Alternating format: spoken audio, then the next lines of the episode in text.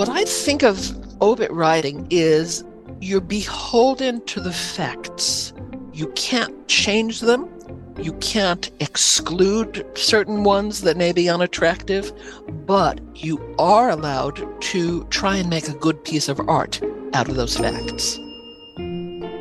Welcome back to Working. I'm your host, June Thomas. And I'm your other host, Kristen Meinzer.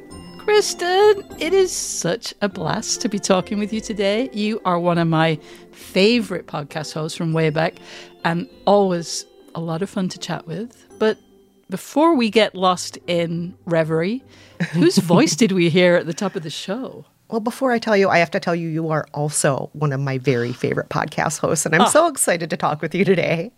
Oh. But to answer your question, Margalit Fox, storied New York Times obituary writer. That is who we're hearing from today on the show. And why did you want to speak with her? Well, I have always been fascinated with obituary writing.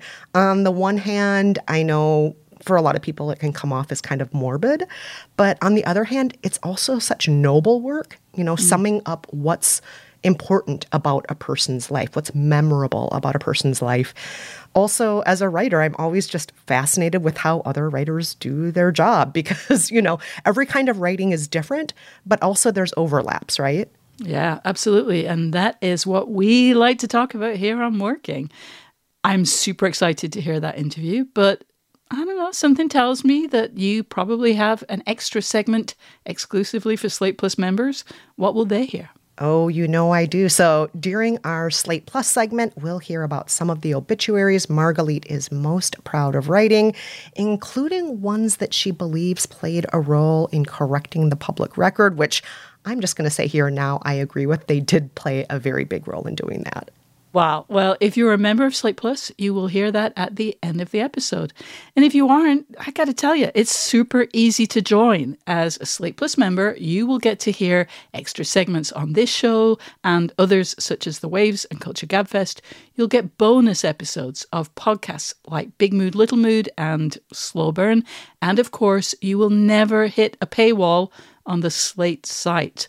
To learn more, go to slate.com slash working plus. All right, let's hear Kristen's conversation with Margalit Fox.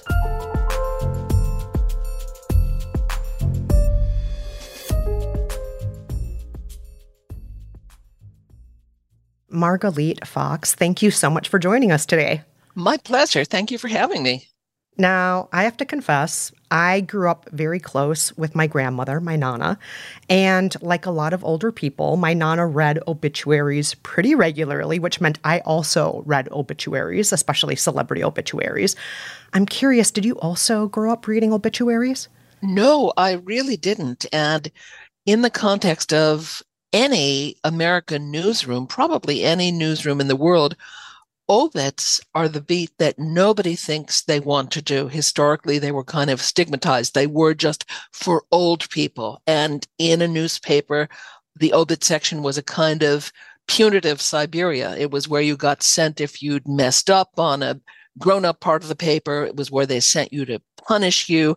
And so, really, until the last 20 years, 30 years, nobody wanted to be an obit writer. The child has not been born who comes home from first grade clutching a theme in his little hand that says, When I grow up, I want to write obituaries. It hasn't happened. and yet, this is something that you did for years and years and years and did quite well. You're famous for it. You've been in a documentary about this. You've been interviewed many times about how great you are at this job. And it's an important job, in my opinion. I mean, you're essentially having the last word on somebody's life in the paper of record. That's what you have done for a living. How did you get into this business? Since you did not dream of doing this as a little child, how did you end up in this job? I'm guessing it's not because you were being punished. Hopefully not. Um, one never knows. But what's interesting, before I answer that, and that has kind of a fun answer, there's one phrase I want to pick up on because it comes up quite reasonably again and again in discussions of obits, and that is the last word. Sometimes Ooh. collections of obits are even titled the last word. Mm-hmm. I much prefer, and I suspect all my colleagues do, to think of news obits as the first word because what Ooh. you're writing, what you're charged with writing as a journalist is the first leaf in the historical record. You have this extraordinary privilege and extraordinary pressure of producing the first assessment of a person's life that is entirely retrospective. So I think it'd be kind of cool for somebody to issue a collection of obits one day and call them the first word. Oh, I love that. Now, you asked how I got into it. I left graduate school, left a PhD program in linguistics when I'd grown up in an academic family where sort of it's it's a wonderful way to grow up, but also frankly very parochial and, and somewhat lingered where everyone I knew was an academic. The friends of my parents were all academics the parents of my friends were all academics. And so I kind of heedlessly started a PhD program many years ago. And after the first year, realized this isn't really what I want to be doing. But of course, I didn't know what I could do. All I could do, my only quote unquote marketable skills where I could read and I could write. So I went back from my program in California to New York and got a really uh, demoralizing but necessary low level entry level job in book publishing. And when I was 30, went for a master's in journalism. So I entered the field late. Uh, about three years later, I caught on at the New York Times Book Review as a summer replacement on the book review copy desk. And like the man who came to dinner, uh, 24 years went by and I still hadn't left. and the book review was a wonderful place to be. I spent 10 years there, but it was an editing job rather than the writing job I had trained for and now really wish to do. And fortunately, the obit department at the Times, as is true of any paper's obit department, had a pressing and chronic need for advance obits. As many of your listeners will know, big newspaper departments that have the staff to do this have many, many pre-written Oh, obits on file. The Times has, it's probably over about 2,000 now. And these are news obits that are completely reported and written, all obviously except for the where and the when of the death, because those things haven't happened yet. But they're for people whose careers and bodies of work are so long, so rich, and so complex that you don't want to get caught short as a reporter having to do their obit on deadline. Of course, you do sometimes because you can't plan for every contingency in the world. But because obit editors have this urgent, incessant Sisyphean need to build up their stockpile of advance obits, they tap not only their own obit staff, and obit staffs are usually quite small, but they tap journalists from departments all over the paper. So if they want to do the advance obit of someone like Jerome Robbins, they would have asked one of our dance critics and they want to do the advance obit of a famous businessman, they might have asked one of the people who cover that industry, cover Wall Street, and so it goes. So I started contributing advance obits for a range of people to the section on a freelance basis. I did this for something like nine years. And finally, in I joined the paper in 1994. Finally, in 2004, someone retired from the obit department. They posted the job. And because I had this track record by now, I was able to apply for the job and get it. Mm. Now, I'm curious these advance obits, how old is the typical person or what stage in their life are they in when somebody on your obit team would start writing an obituary for them? there's no hard and fast actuarial rule. You know, very important people, we might start looking at them when they hit their 80s. But again, that's not set in stone. Obviously, if we hear the news that a younger newsworthy person has some sort of serious illness, the editor might tap one of the reporters, say, get something started just in case. The joke around probably all obit departments, certainly around ours, is the minute you hear that a prospective subject is poorly and you're ordered to drop everything and get a couple of thousand words in the can, no sooner do you do that than they rally and live another 10 or 20 years. Has that happened to you where you've written obituaries for people who, you know, were thought to be on their deathbed and they're still around? Oh, yes. And it happens to all of us. The subject for the very first advance obit I ever wrote back in 1995 when I was on the Times Book Review and trying to work my way into a writing job. I'm not allowed to say who it is. I could tell you, but I'd have to kill you.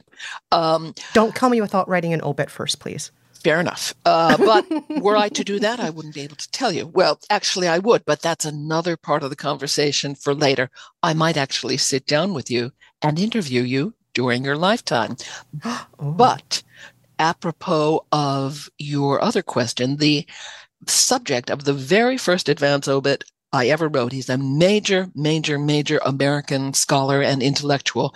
I wrote it back in 1995. This person is still alive and damn him, he's still fiendishly productive. So you do, that's the other thing with advances. You have to monitor what your subject is doing and make sure your advance is up to date. So if someone has a new movie out or a new book out or has a new controversy that's made headlines, you need to go in and update the advance. And is it your job to stay on top of every obit you've written and then update it yourself? Uh, how do you keep track of all these? Because I imagine you must have dozens, if not hundreds of them still in the can waiting to come out, right? That's right, dozens at this point. When I took early retirement in 2018 to pursue really a, a very old dream of writing books full time, which I have been doing ever since, I left in the can probably between 70 and 80 advance obits for, you know, people in a range of occupations, a range of ages, mostly older, of course. And when these obits run is needless to say in the lap of the gods.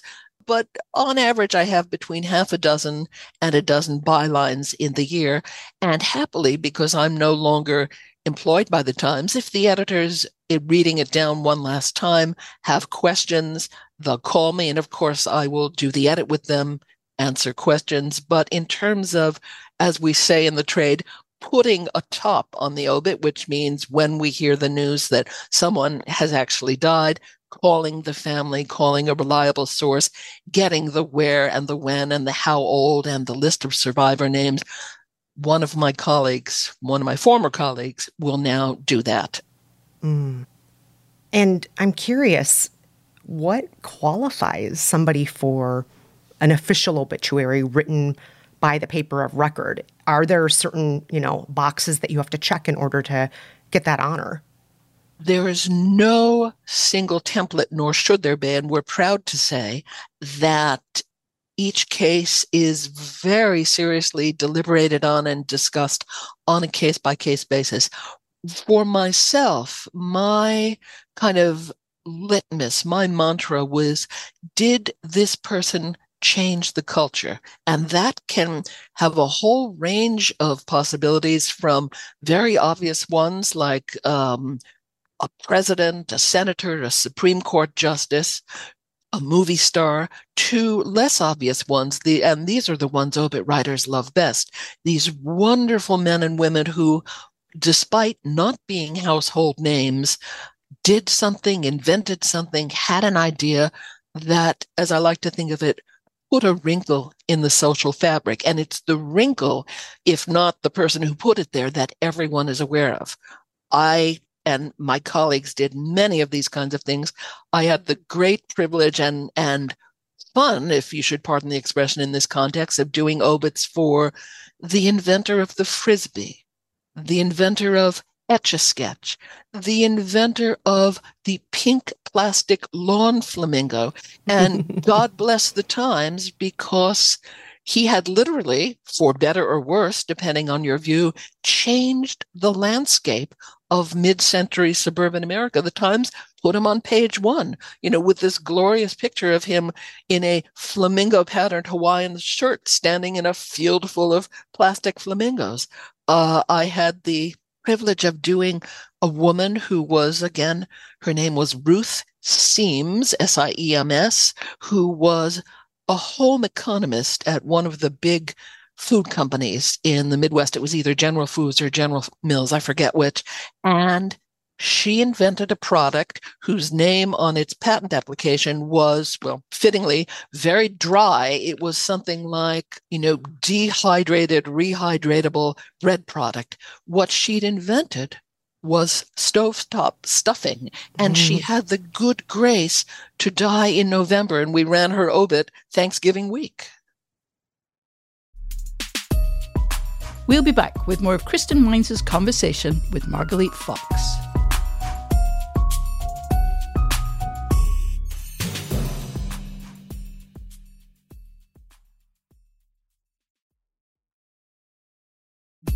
Listeners, we want to hear from you. Every other Thursday on Working Overtime, we discuss creative advice and talk about creative processes, and we would love to hear your questions. What's confounding you? What's confusing you? What is just giving you creative hives?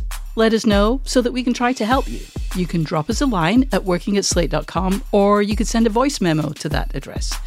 You can also give us a ring at 304 933 WORK and leave a voicemail. And if you're enjoying this episode, don't forget to subscribe to Working wherever you get your podcasts.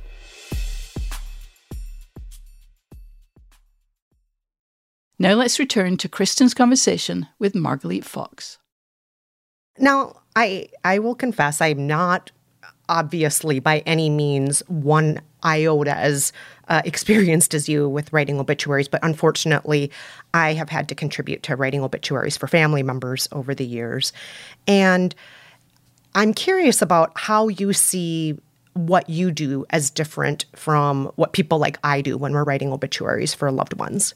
Right. Often, um, for the most part, with a you know a major paper that has the reach of a New York Times, a Washington Post, an LA Times, by definition, most of the people whose obits you're writing have been movers and shakers in the world. They've been in politics, they've been on the silver screen. And so they're used to being in public life, and their families understand what it is journalists do. But sometimes with some of these unknown backstage players that change the world, they've hardly ever been in the press, unbelievably. And so you have to gently but firmly explain to some families, not all, the difference between a eulogy and a news obit. Mm. And we mm. say a eulogy, which can also appear in sort of regional papers, local papers. We say those we leave to the ministers and the rabbis. And what we are doing is a news story, reported, balanced, warts and all, as is any other article in the paper. And that, in a nutshell, is the difference between the eulogistic obit that comes from either the funeral home or the family, where it seems that everyone that died in that town was a saint and they always died either doing what they loved, surrounded by their adoring family, or both. And those kind of Victorian cliches for us just are right on the cutting room floor from the very beginning. Mm. Now, this leads me to an obituary of yours that was published a few months ago. And it was one that I just admired how well written it was, how well researched, how you managed to stay balanced. But I personally would have had the hardest time not inserting my own distaste for the subject into this. And I'm speaking of your obituary of Carolyn Bryant Donham, the woman who accused 14 year old Emmett Till of flirting with her and or grabbing her by the waist and or whistling at her.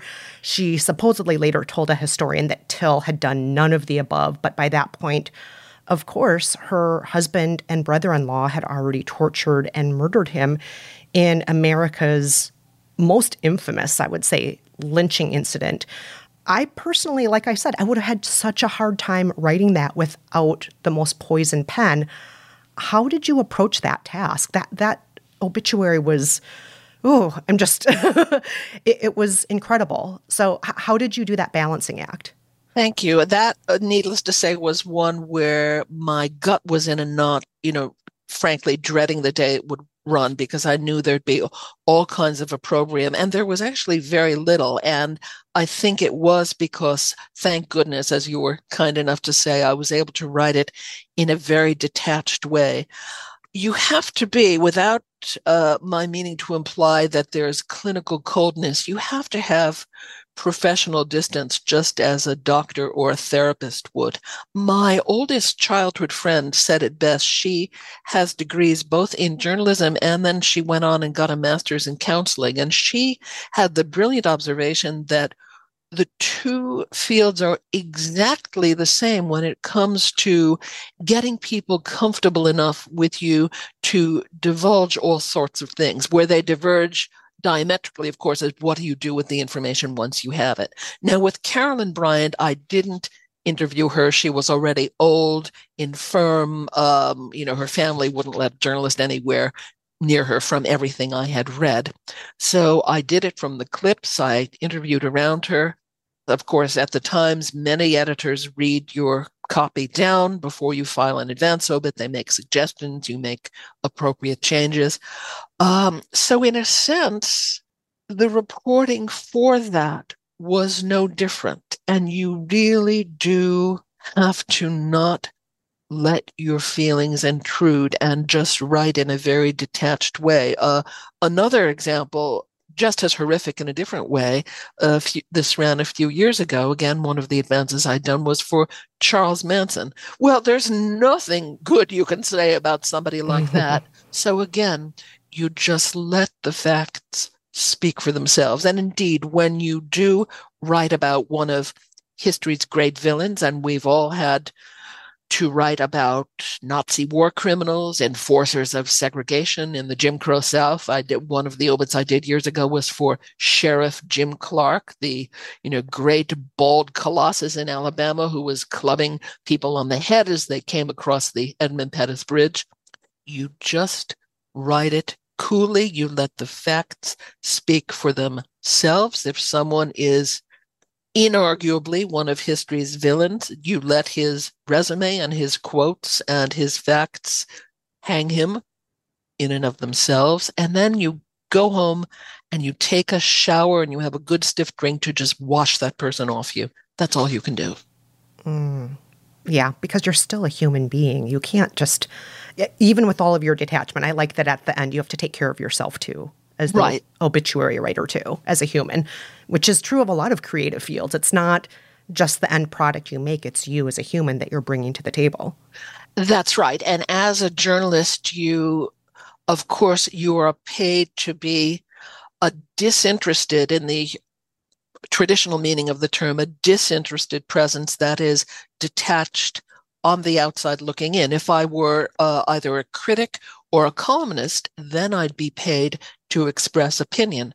But as a reporter, I am simply paid to have no opinion and answer the most essential question that is the raison d'etre for any news story in any paper to answer the question, what happened? Now, you've mentioned a few times interviewing your subjects. When you have interviewed subjects over the years, did you let them know up front this is going to be for an obituary, or were these interviews being conducted for other parts of the paper and you knew that eventually they would contribute to their obituary? How did that work? Well, you can't dissemble, but on the other hand, there is no Emily Post for the most bizarre social situation in the world. If you break it down, what you're really doing is you're cold calling a stranger. You're saying, Hi, I'm Fox of the Times. We've never met eh, but I know you're kind of getting long in the tooth and you might die maybe soon, hopefully not. And I want to ask you some probing questions, maybe difficult questions. And then when the time comes, I'm going to put your answers where a million people can see them.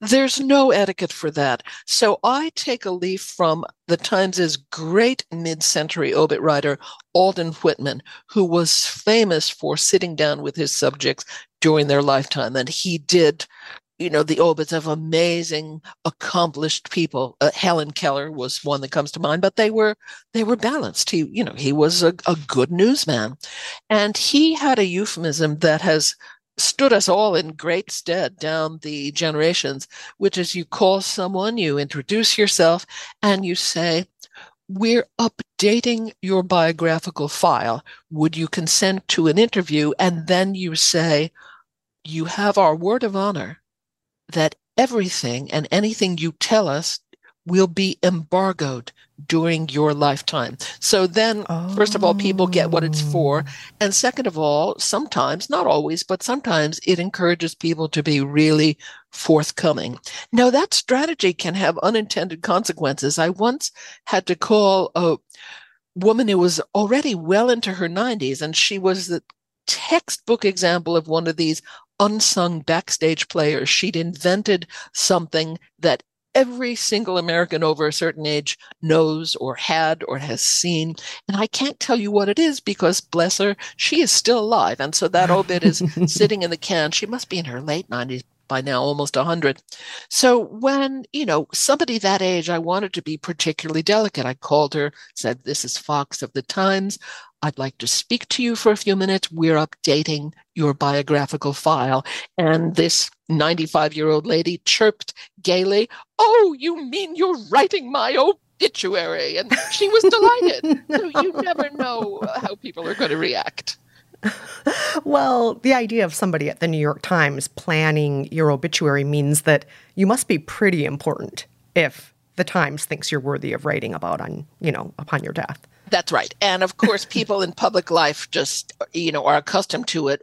But um, you never know quite what response you're going to elicit when you cold call a family. Usually they're pleased. The families of these people that haven't been in, in the press a lot, they may not know the term newsworthiness, but they they're very cognizant of it in other ways. They'll say, We're so gratified that you think our mother, father, uncle, aunt is deserving of an obit in your pages.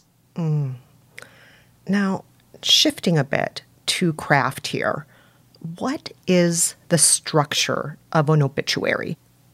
Well, the obit, I think, is the most formulaic genre in any daily paper. It has a lot of boilerplate. And so in the old days, it was this clunky leaden lead that basically, you know, it was like doing Mad Libs. It was John Doe, comma, who did X, Y, and Z, comma, died yesterday in such and such a place. He was such and such an age. The cause was such and such. So it was so formulaic. And I think that contributed to the reason that most reporters didn't want to do obits for a really long time because it was just sagging under the weight of all of this leaden stuff.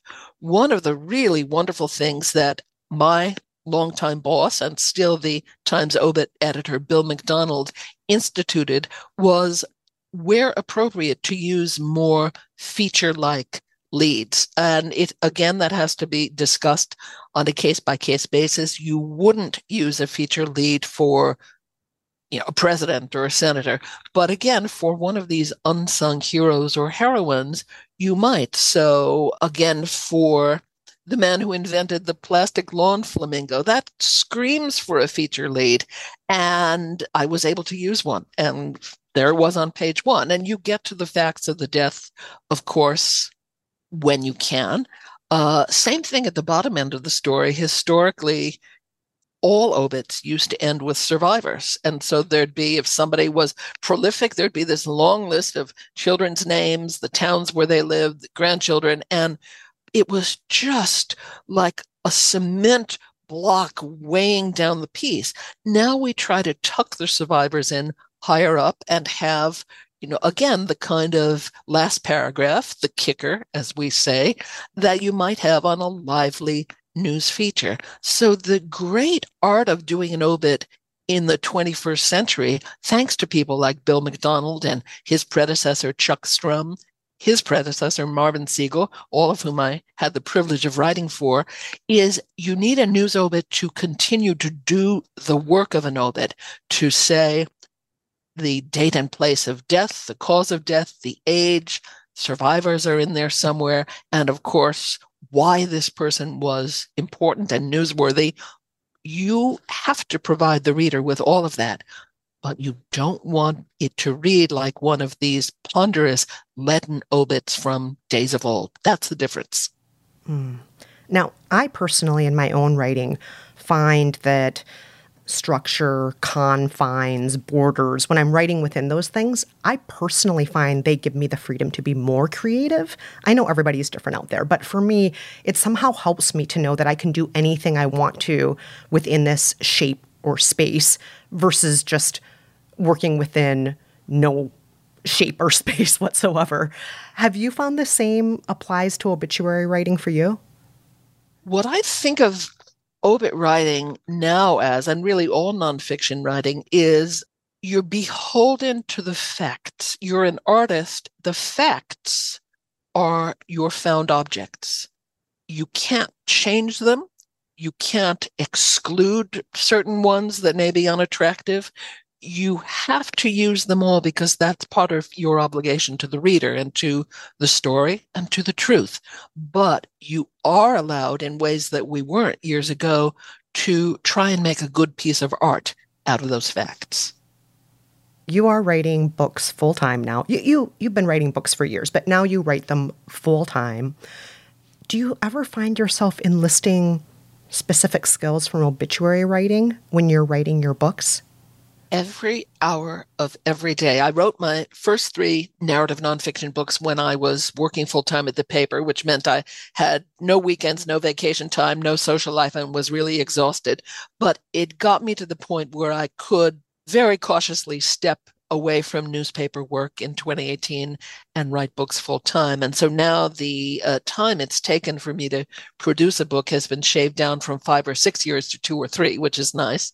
So I have a very happy existence of sitting. I usually, because my books are heavy research nonfiction, I'll spend the first year or year and a half just reading the background literature before I even touch the keyboard. So I'll have my coffee at my elbow, my cat on my lap. If I'm reading a paperback, the cat will be an obliging book stand. and indeed, I came to the re- realization that the structural obligations that one has to meet for a daily paper, the classic inverted pyramid that they teach you about in journalism school, give the broad based information first, then the more expendable, more colorful stuff down and down and down. So the pyramid is getting narrower and narrower in terms of information content. All of that, all you have to do is take that structure of a thousand word daily news feature grit it up a hundred times and you've got a hundred thousand word book. So it's, I never thought that the skills of daily newspapering would translate as well to writing books as they turn out to do. Mm. So, all of the aspiring book writers out there listening right now perhaps should dabble in writing obituaries for a while? Or any daily news story, there are two things I say to young journalists because these are the two things that have helped me the most. Even if you want to do long form, which I always thought I wanted to do, and I think um, writers come into the world hardwired for either long form or short form. And I'm a long form writer in my bones. It's what I like to read best, it's what I like to write best. Never in a million years did I expect to spend 24 years on a daily newspaper, but it was the best training, better than anything I could have conceived or constructed for myself. So, yes, even if you want to do long form, kids, spend time on a daily paper. And the other thing is read a lot of poetry. Really good poetry, you know, E. E. Cummings, Dylan Thomas, people who experiment with language, but in ways that are really in the service of the work, nothing gratuitous there. And music. My original training was as a cellist, and that, again, not something I expected. It has been an absolute godsend when it comes to writing because music, of course, gives you the sense of tone and cadence and color and pacing. And all of those words, of course, apply equally well to writing prose as to playing music. Margalit Fox, thank you so much for joining us today. This has been fantastic. You're very welcome. Up next, Kristen and I will discuss the art of cold calling sources. Oof, I'm shivering just at the thought of it.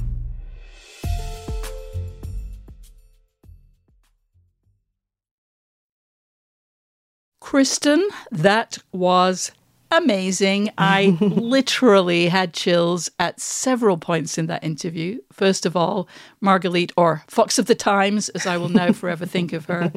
She's just an amazing talker, right? Truly one of those people I could listen to all day. But she also got me thinking about some, I think, quite profound questions. So thank you for that. Oh no, all thanks goes to her. Uh, Schnauzer could have been interviewing her and done just as well because she's just such a beautiful talker. well, it's very clear that to her, obit writing is, first of all, journalism. She held that assignment to the same standards as any other piece she might write for the Times, and she approached it in the same way, doing reporting, research, fact checking, writing with as much verve and style as was appropriate to the subject. But, Kristen, those calls to update a recipient's biographical files, like, yeah, that's a great way of putting it. Like, that would calm people down. But just hearing about making those calls, it kind of made me perspire. I have to admit that I hate making cold calls, but I also know that it's something that journalists just have to do sometimes. Not just journalists either, people who write books or reports or make documentaries. You, I know, as an experienced journalist, have done this a ton of times. So, do you have any tips for making those calls? I have made thousands of these kinds of calls over the course of my career, more than I could possibly count. Um, there were some days where I'd be making 30 phone calls a day or sending 50 oh emails. So it's absolutely been a part of my job. But, you know, I went in to every phone call, especially in the early days of my career when I was nervous, giving myself a pep talk and reminding myself, I'm not here to pester anybody. I'm not here to be predatory. I'm not trying to ask for money. I'm not trying to sell these people anything.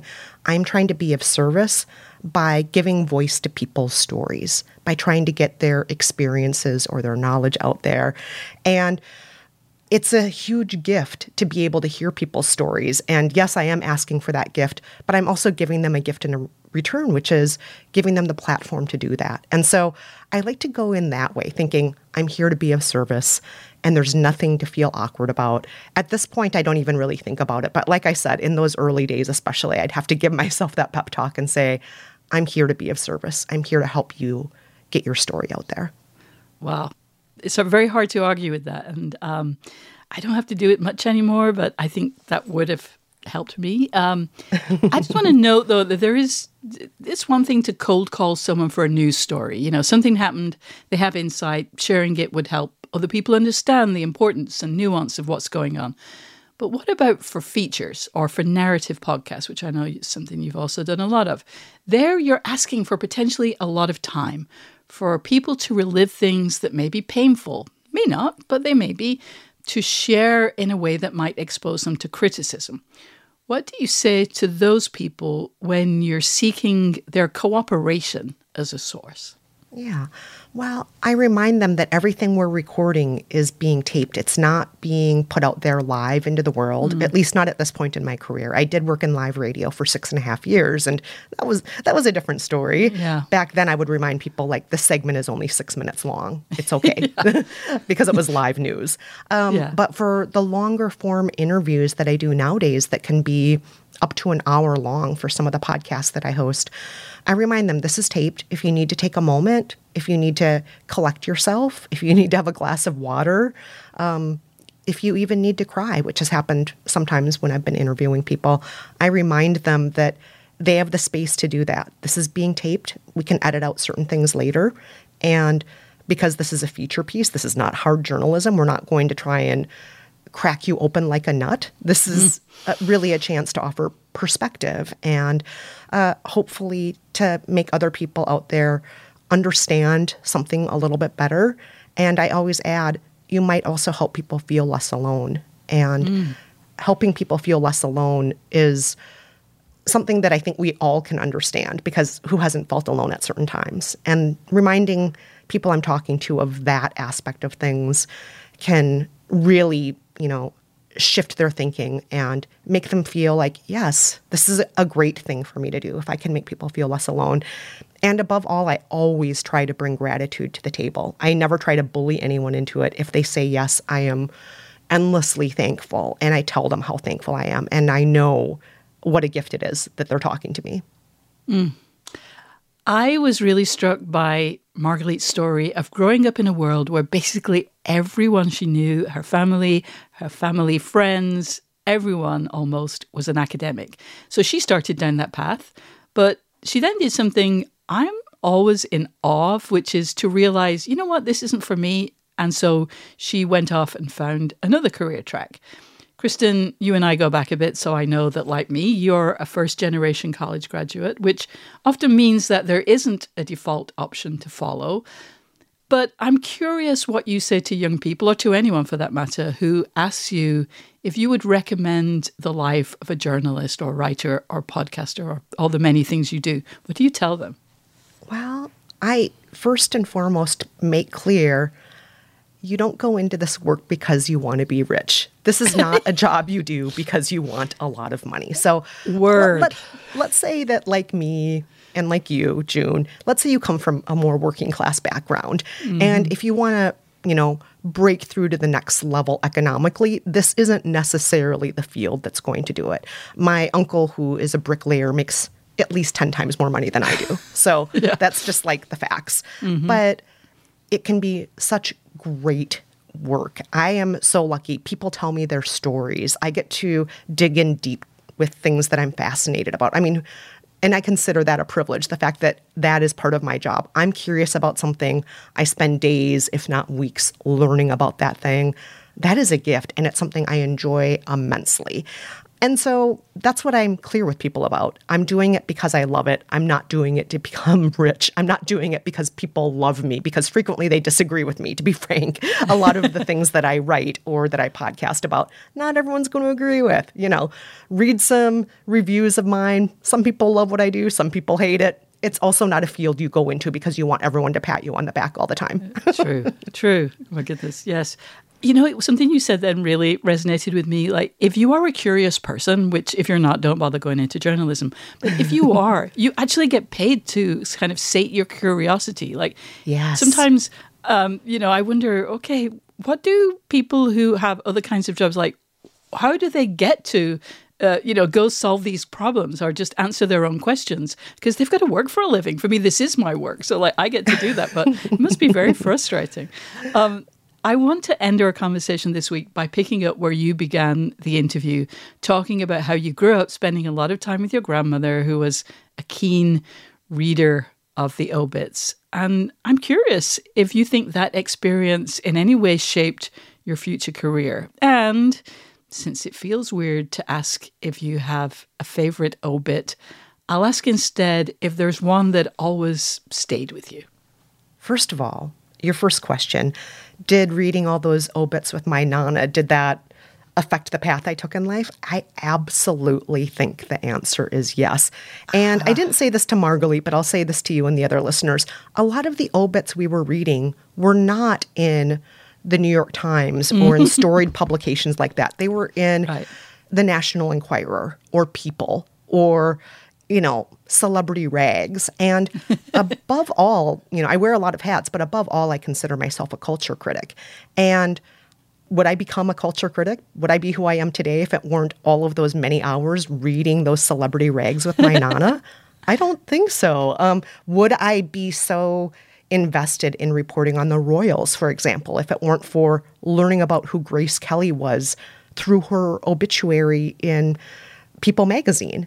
And, mm-hmm. you know, mm-hmm. I, I learned so much about old Hollywood. I learned so much about royalty. I learned so much about what it means to be famous mm-hmm. through those publications I read with my Nana. And so mm. I don't think I'd be where I am now if it weren't for that groundwork that was laid early. some I suspected might, as much. Yeah. Some people might say, like, oh, there's nothing good that comes out of those rags. And I totally mm-hmm. know where they're coming from. I, I even host a podcast called The Daily Fail, which is just essentially making fun of those rags. But I feel like the reason I'm able to make fun of them is because I am so well versed in them. I'm not just coming yes. in from nowhere to make fun of them.